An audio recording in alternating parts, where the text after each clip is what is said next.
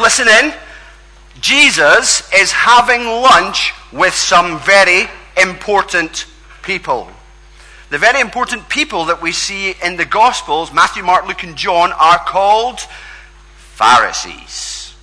They love feasts. They love the best seats at the best feasts. They think a feast is something unmissable because they get to go along. They get to sit down and they get to feel all important. Well, Jesus is having lunch with some very important people, and one of the men round the table says something which is quite nice. He says in verse 15, Blessed is the man who will eat at the feast in the kingdom of God. Now, here's the thing Jesus is worried that this man isn't actually going to be there. And he's not actually going to get to enjoy the delights that are on that table. So he tells them a story. Verse 16 A certain man was preparing a great getaway. There's a fly. Did you see that? A certain man was not saying getaway. Uh, a certain man was preparing a great banquet now, did you get that? A man was preparing a great banquet. It was great in terms of the size, it was great in terms of the stuff that was on the table. It was awesome. This is the most. Who likes birthday parties? Yeah, yeah, yeah, yeah, yeah. Who likes birthday party tables with lots of treats on it? Yeah, times your birthday party tables by a million and it's not even close to this amazing banquet in heaven. This is a feast, listen, no one wants to miss. No one at all. And the man, it must be a very, very big banquet because it says he invited many guests. Now, do you know what they did back then? They sent out two invitations. They didn't text people or anything like that back then. They would say, Listen, everybody, I'm going to have a feast. Will you come? Good. Good. On cue. Well done. And then what they would do is they'd be busy getting the feast all ready. And then a servant would come out and offer a second invitation and say, It's ready, come on. And then people who had been invited would come. Now, I think one, two, three. I think I need three guests. Yeah, I thought I didn't even need to ask, did I? Come on then, Duncan, you can have one seat. Actually, come and stand here a wee second. Uh, let's have. I, I, was tempted to pick three Watsons right there. That was, uh, let me see who else. Sam, come on up. And let's have a girl. Come on in, Kazumi, you come up. Come on. Come and stand over here. Now, you're invited to this feast. You've already had. Did you high five him? come on in. Can you get out, hon? You all right? You lost your shoe. That's all right. You don't need shoes. It's comfy. Okay, so, but here's the thing. When the servant starts to shout out, right, the feast is set, it's all ready, you three are beginning to make excuses. Shake your heads for me. Shake your heads. You don't want to come. Wow! I wonder why that would be. Isn't that such a shame? Right, oh no, we need to swap. Right, you come in the middle. There you go. You take that one, and you take that one. Okay, makes sense.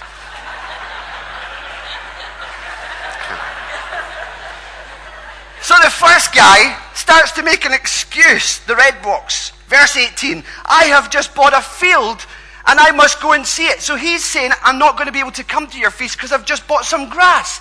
What do you think of that excuse? What would you choose, field or feast? Field or feast?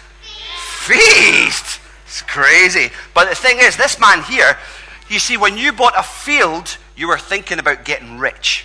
When you bought a field, you were thinking about what you can grow in it and what you could sell, how you could make money, and how you could be rich and take it easy. But he, I can't believe it, is ready to miss the unmissable feast in order to get rich. Silly Billy. Excuse number two. I have just bought five yoke of oxen and I'm on my way to try them out. She has just bought 10 cows. What do you think of that excuse? Would you choose cows or feast?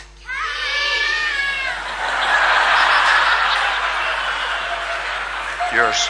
Not mine, yours. That, contrary to the person in the front, is a rubbish excuse. Do you know what? That's a terrible excuse. Now, now this person here, you have lots of money. If you can afford five pairs of cows, if you can afford 10 cows and you're on your way to try them out, you are already really, really rich. You've got lots and lots of money. That's like maybe Wayne Rooney saying, I've just bought 10 Ferrari supercars and I'm on my way to give them a spin. Or that's like you saying, I've just spent my year's worth of pocket money on the full set of Octonauts and I'm going to go and play with them. Yeah?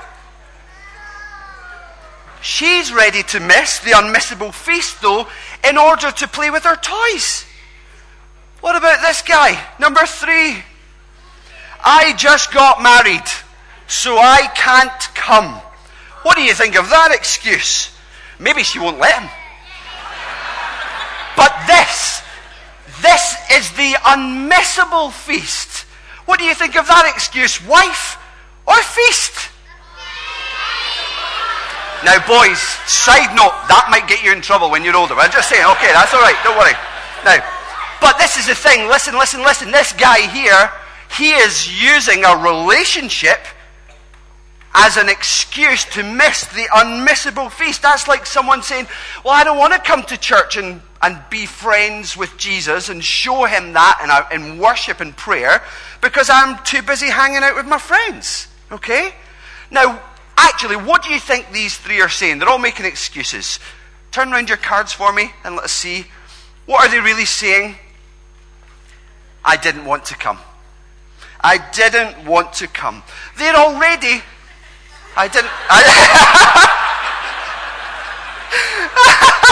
oh, that's quality. I, right. This is why we don't use props up there. You understand? Right all ready to miss this unmissable feast. Now, here's the problem, folks. Verse 21 the owner of the house, how do you think he feels about it?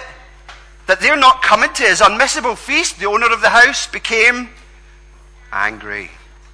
Angry. It's shocking, isn't it?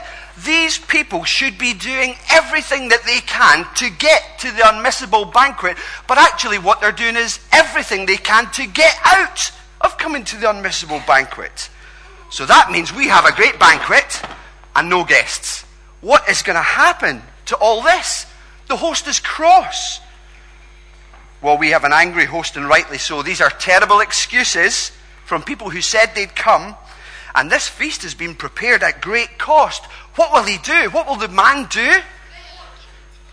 ah, he's going to invite some other people. He throws the invitation wide, wide open. Verse 21 Go into the streets and alleyways of the town and bring in the poor, the crippled, the blind, the lame. Verse 23 Go out to the roads and the country lanes and make them come in.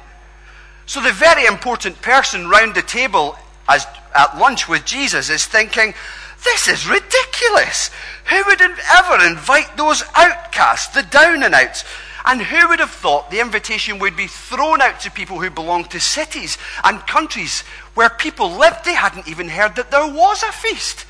But now the man is saying, Everyone come in. The invitation's wide open to people you did not expect to be sitting in these chairs. Now I need three other guests. I think I could do with Mr. Norman. Would you like to come and have a seat for me? Luke, would you like to come and have a seat for me, sir? And how about Mr. Kerr? Would you like to come and have a wee seat for me?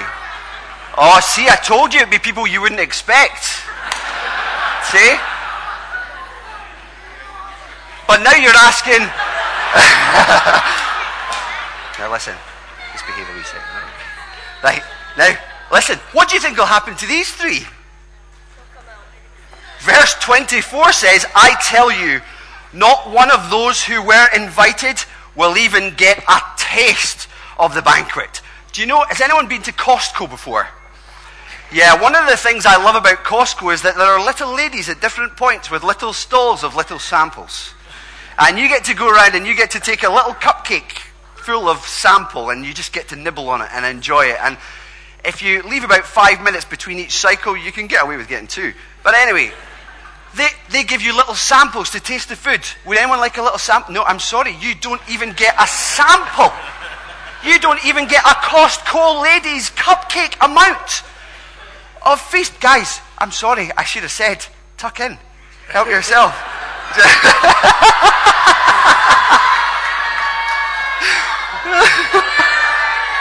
Is it good? Good?